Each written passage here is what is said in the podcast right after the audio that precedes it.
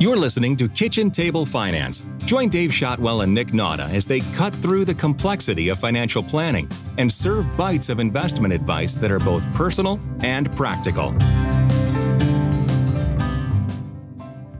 Hey Dave, how you doing today? Not bad. How are you, Nick? Good. Survived a beautiful Labor Day weekend and back at work. The Mondayest Tuesday of them all, right? Time to get serious about life again. Isn't that the way it goes? The kids go back to school and it's like a reset button. Absolutely. Summer's over. Good. So today is part two of a two-part series. A couple weeks ago, you interviewed me about how I handle my personal finances. And today it is the Nick Nauta show. That's right. Payback time. Yeah. So I don't think these will put you on the spot too much, but come up with a few questions for you. Awesome. Let's do it. All right. So I guess overall, the first question, and I think I stole this from Mitch Anthony.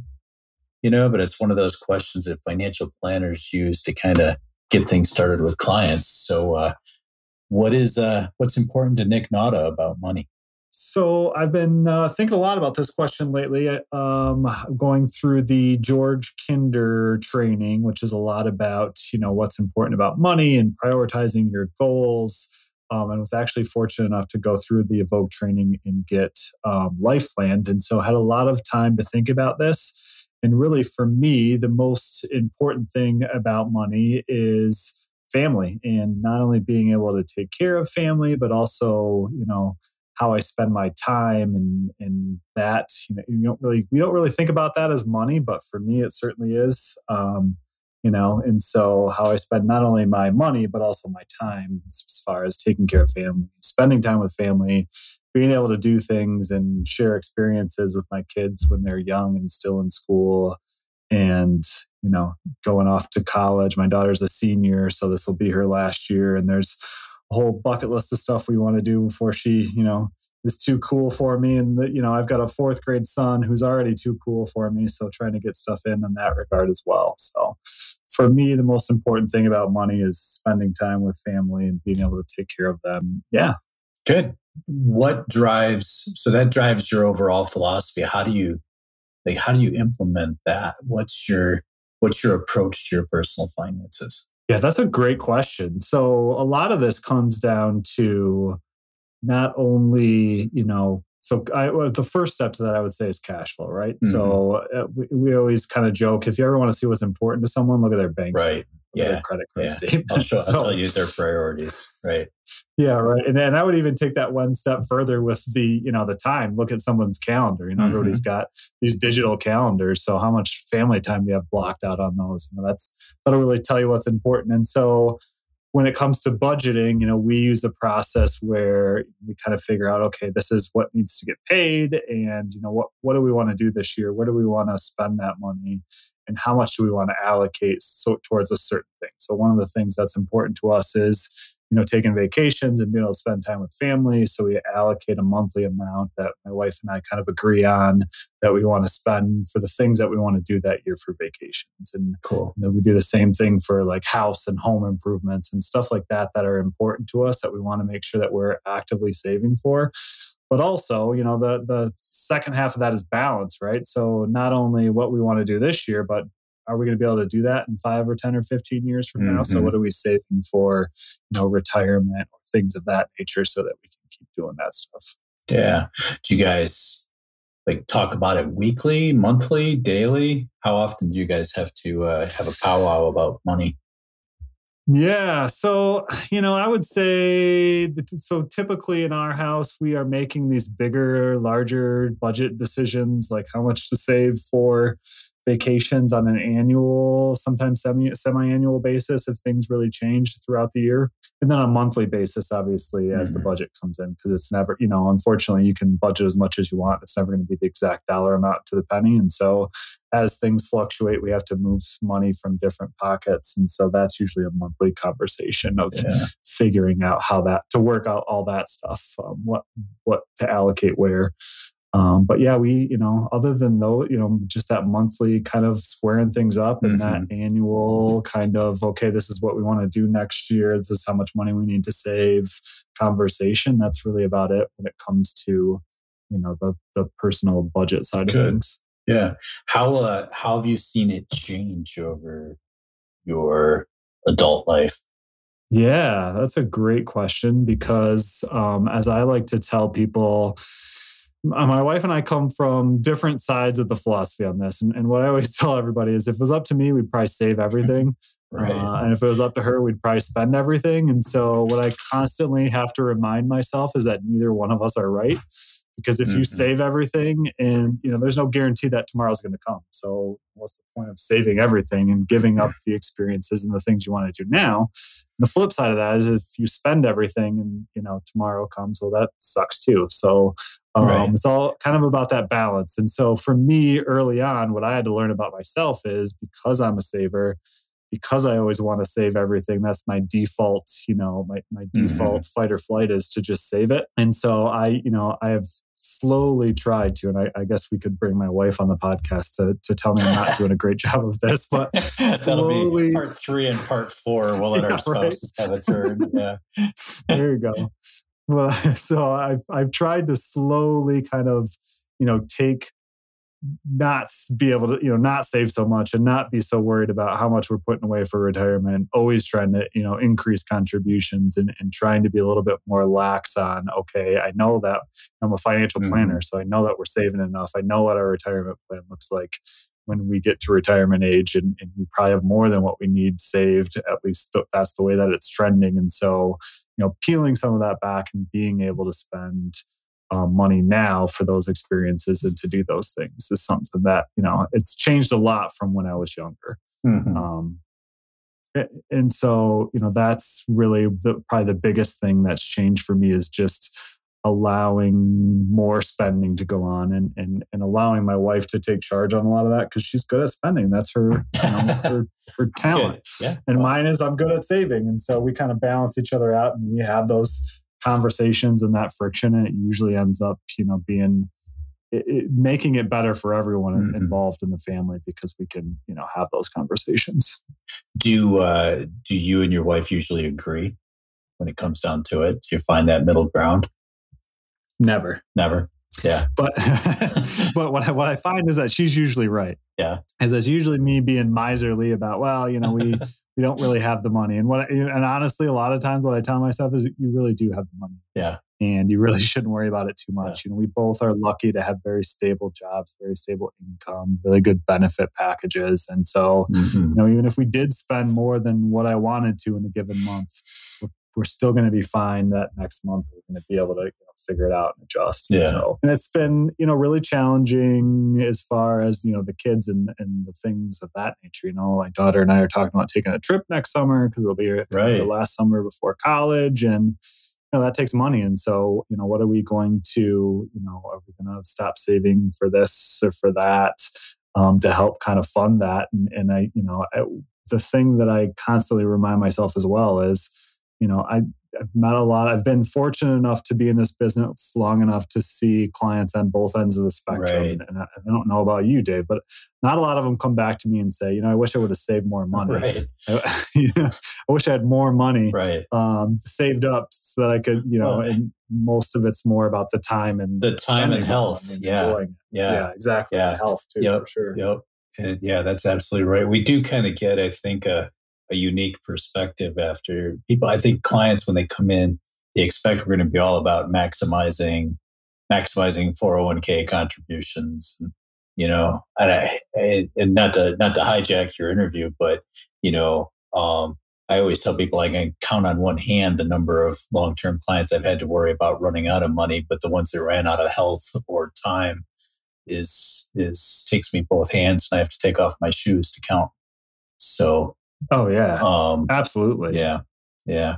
How so? You talked about your kids. Do you bring them into these discussions? Have they taught them some of that budgeting philosophy? Yeah, I definitely try to. And then, you know, my daughter is kind of that age where she's got some jobs and, you know, she's got a car, and so she's got some expenses. And so it's really been kind of a progression around, hey, if you spend all the money that you make and all of a sudden you don't have gas money or you have to ask dad for a loan, you know, that's not always the greatest feeling either. So how do we start, you know, just saving a portion of that so you have a buildup so that if you do need something, you have kind of that cushion. And so we've definitely had that conversation. Yeah. It's been pretty easy with her. My son is a little bit younger, and, you know, if he gets money for his birthday or something, it's usually spent before, you know, he goes to sleep that night. And so it's a little bit different, but he's still in a little bit of a younger stage as well. And I've actually tried to enact, I'm looking at it right now, there's a book called Raising Financially Fit Kids that I really like. We'll have to put a link in the show notes. It's just all about some different... There's a lot of different like tactics in there on things you can do based on age groups. And one of the things I love about her book is she has this principle of, you know, an allowance, but it's not, it's a tool for teaching you how to use money. It's not like a privilege reward. Yeah. Reward. It's this is how, you know, we don't take it away because you did something wrong. It's more of a, this is how you're going to learn how to use money. I know that really helped my daughter in a lot of cases. And it also helps us as a family talk about values. And so one of the principles is, you know, you have three buckets. One is spend money, one is give money, and one is save money. So, and you figure out how much you want to put in each one of those buckets. And that really helps kids get this concept of, okay, you know, there's money I want to give away, and that's an important value to my family, and money I'm saving for something bigger that I want to buy, and money I can spend on a weekly basis. And so that really has seemed to help as well. Good. The broader question too that I try to bring in is, you know, money a lot of times is so secretive for families. So I try to bring them into conversations on a level that they can understand, but not necessarily like the deep budget of, you know, how to do it, but more of like the overall, hey, you know, we're trying to save money by shutting off the lights because we want to, you know, save energy and also, you know, not waste money, those kinds of conversations, I think. And the more that you can bring kids into those conversations, I think really helps them have kind of a healthy relationship with money, go out on their own. Are you a small business or a nonprofit that wants to market better? Of course you want to market better. Join heavy-hitting marketing agencies and experts at the Michigan Marketing Outstanding Brand Summit. All the big bosses will be there. 17 presentations on cutting-edge topics like brand dominance, how to make a logo that doesn't suck, figuring out what the heck SEO is, launching your own damn podcast, upcoming annoying changes for social media, creating videos that slay, and so much more. Win big prizes and take advantage of exclusive marketing training. Join the ranks of marketing bosses throughout Michigan and meet me, Amy Xander, the reigning marketing mobstress of Michigan. Mark Friday, May 6th, 2022 on your calendar. It's not too far away to start planning now. Follow Zedia Media on Facebook, Instagram, and YouTube for a chance to win tickets. Visit ZediaMedia.com for more information and to purchase tickets. That's ZediaMedia.com. Your presence will be honored. Your absence will be noted. Are there things that you still are hoping to teach them here as you go? Are there things you've thought about that maybe you haven't gotten to yet, or just the time hasn't been right? Yeah, I mean, I think the biggest thing, if I'm looking on, you know, if there's one thing that my kids can grow up and learn about money is, you know, it's a means to an end. It's not the most important thing. And not to say that it isn't helpful and useful, but you have to put it kind of in the right position of, you know, a priority in your life. And you know, there's things that are worth it in terms of spending, and there's things that necessarily aren't. And so, you know, what are your ultimate goal? If your ultimate goal is to be happy, that doesn't mean making the most money, working the most hours. And so figuring that out and being able to prioritize that, if they can take that away, I feel like I've done something. Yeah. So on a more practical level, like when you think about cash and investments and retirement savings? How do you go about structuring that for your family? You know, obviously the biggest thing that I've always tried to do ever since, you know, I kind of graduated and got a real job was put money into retirement. You know, my goal has always been between the matching funds that I received and my contributions to P somewhere in that 10 to 20% range. And, you know, we've been lucky enough to work for some places that had a good match, and my wife works for the state. And so they have a good benefit package. And so I think that's been a big one, starting young and saving and investing. So that's kind of always been one of my priorities as far as handling money. You know, I'm not, limited debt. I'm okay with having a mortgage. I'm okay with some car loans, especially with kind of where rates are. But, you know, credit cards, I like to play the game where we get the points and pay everything off, but we never carry balances. So, and I've been playing that game for a long time. And, you know, and I've had some situations and some changes where I actually went out and, you know, when I started my own business where it was expensive and we had to take on some credit card debt, but we did it in a way that we were getting 0% interest for 18 months and then paying it off and just kind of playing that game, trying to pay the least amount of interest possible and kind of going in that direction. So I think those are big things for us. And then, you know, the other side of that is I'm not a big cash person. I don't need to have lots of cash on hand, especially if I don't have a whole lot of if I don't have any credit card debt and I have, you know, credit cards that are available and things like that, you know, so I keep, you know, a chunk in, you know, savings, but not like a huge chunk, probably less than, you know, if the average is 3 to 6, I'm probably closer to 3, but you know, the other side of that is I don't have any credit card debt, and my wife and I both have really stable jobs and incomes. And so it's a little bit different from that standpoint. But yeah, we don't keep a whole lot of cash on hand. And that's kind of just a proxy of where we are right now. Yeah. So, and then investing wise, it's really, you know, in par with pretty much what we do on a client level, which is, you know, I've got my 401k allocations and those don't really change. I think I've maybe changed them once in the last 2 years. And then, you know, the model portfolios that we have, just diversified ETFs and, you know, a risk appropriate, age appropriate, goal appropriate.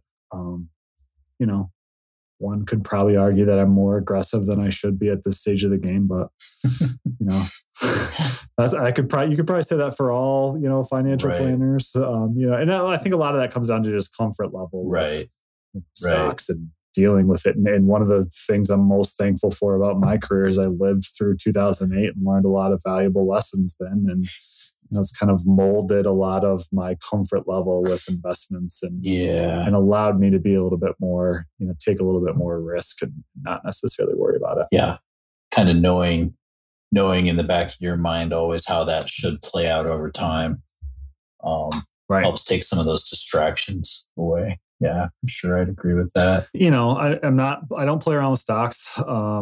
People ask me about stocks and stuff like that all the time. And honestly, I'm the worst person to ask. People ask me what's going on in the market today. I'm like, I haven't looked at it in like 3 or 4 days, because whatever happened in the market today or whatever's going to happen tomorrow isn't going to affect me. Right. You know, right. The 10 year, 15 year projections I care about, but you're not going to, you know, following the market every day isn't going to help that me. Yeah. So, and, you know, I've had some people come in and, you know, talk about cryptocurrency and that kind of stuff. And it's just nothing, you know, I've always viewed it as, you know, based on the planning and projections that I have for myself, I don't need to get rich quick and I don't need to make a huge return in order to be successful. And so I take, you know, the average safe return that I am planning on getting, and I don't worry about doing better than that because it's not really going to help me at all. Right. I'm able to achieve all of my goals with the rate of return, kind of the plan that I have. And so I'm not trying to beat that by any stretch of the imagination, because it's not going to do anything but give me more money at the end of my plan. And yeah. Well, and, you know, back to what you were saying a minute ago about, you know, being able to be a little bit sanguine about the ups and downs in the market. I think it's also about, as professionals, you learn what risks are worth taking and what risks aren't worth taking. Yeah, you know, and it's one thing to be in a diversified portfolio of stocks, and it's another to be trying to beat that and know that, you know, so you kind of learn both ends of it, that yes, you can afford to take those smart risks, but you also learn that it's not worth taking the flying leaps at the same time. Yeah, for sure. And I've just seen so many people that have taken those leaps and, you know, they've made a decent amount of money, but, you know, it's you know, the risk to get that huge reward just isn't worth it. Mm-hmm. And I've got other things that I want to focus my time and energy on, the least of which is following an individual stock or seeing what cryptocurrencies are doing. Right. So if market risk doesn't worry you too much, you've got a budget and debt figured out pretty well. What does keep you up at night? What do you worry about financially? Boy, that's a good question. You know, I don't worry about too much, but you know, so I guess I worry about if my wife were to not work at the state of Michigan anymore, how in the world I would afford health insurance. Well, yeah.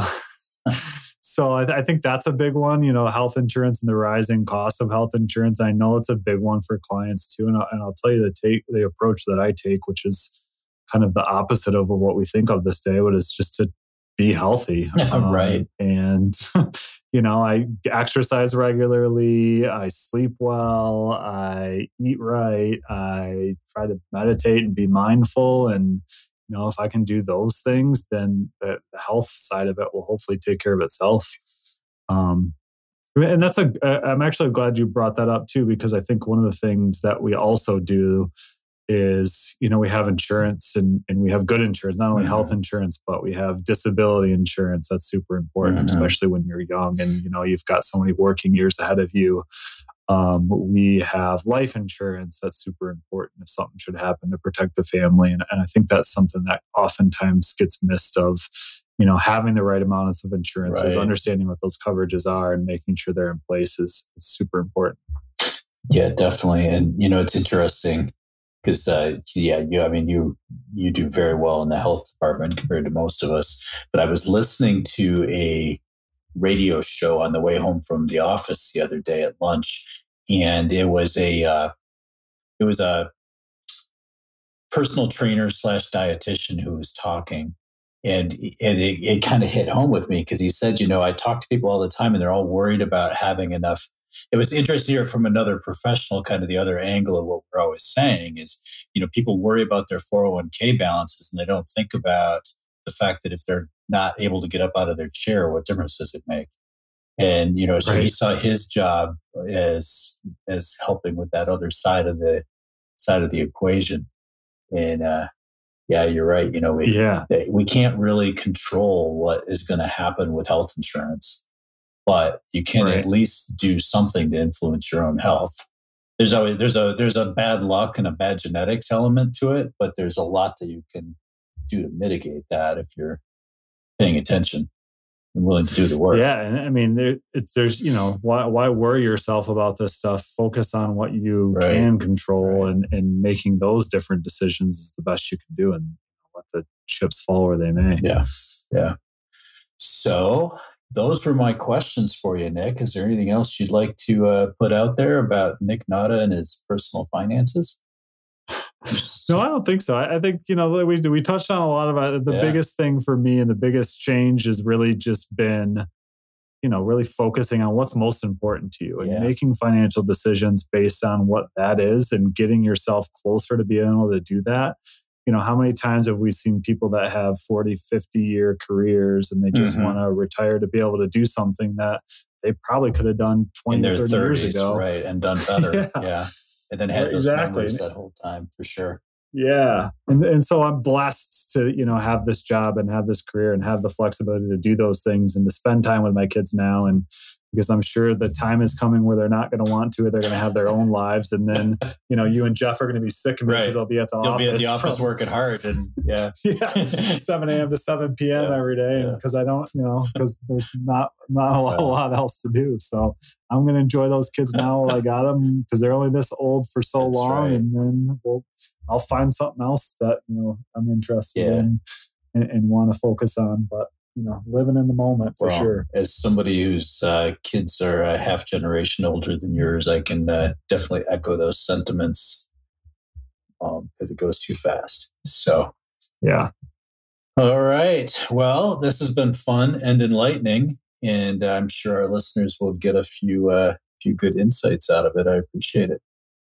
Yeah, absolutely. Thanks for playing along. I think this was a good series. And as always, to our listeners, if you have questions, shoot us an email at info@srbadvisors.com and check out the show notes for some of those links that we talked about. And we will see you all soon. Great. Until next time, Nick. I'll talk to you later. All right. Thanks. Take care. Yep. Gather round and follow the Kitchen Table Finance podcast to learn about money and simple ways you can invest right now. You can find more practical advice at srbadvisors.com and contact the team for personal planning by emailing info@srbadvisors.com.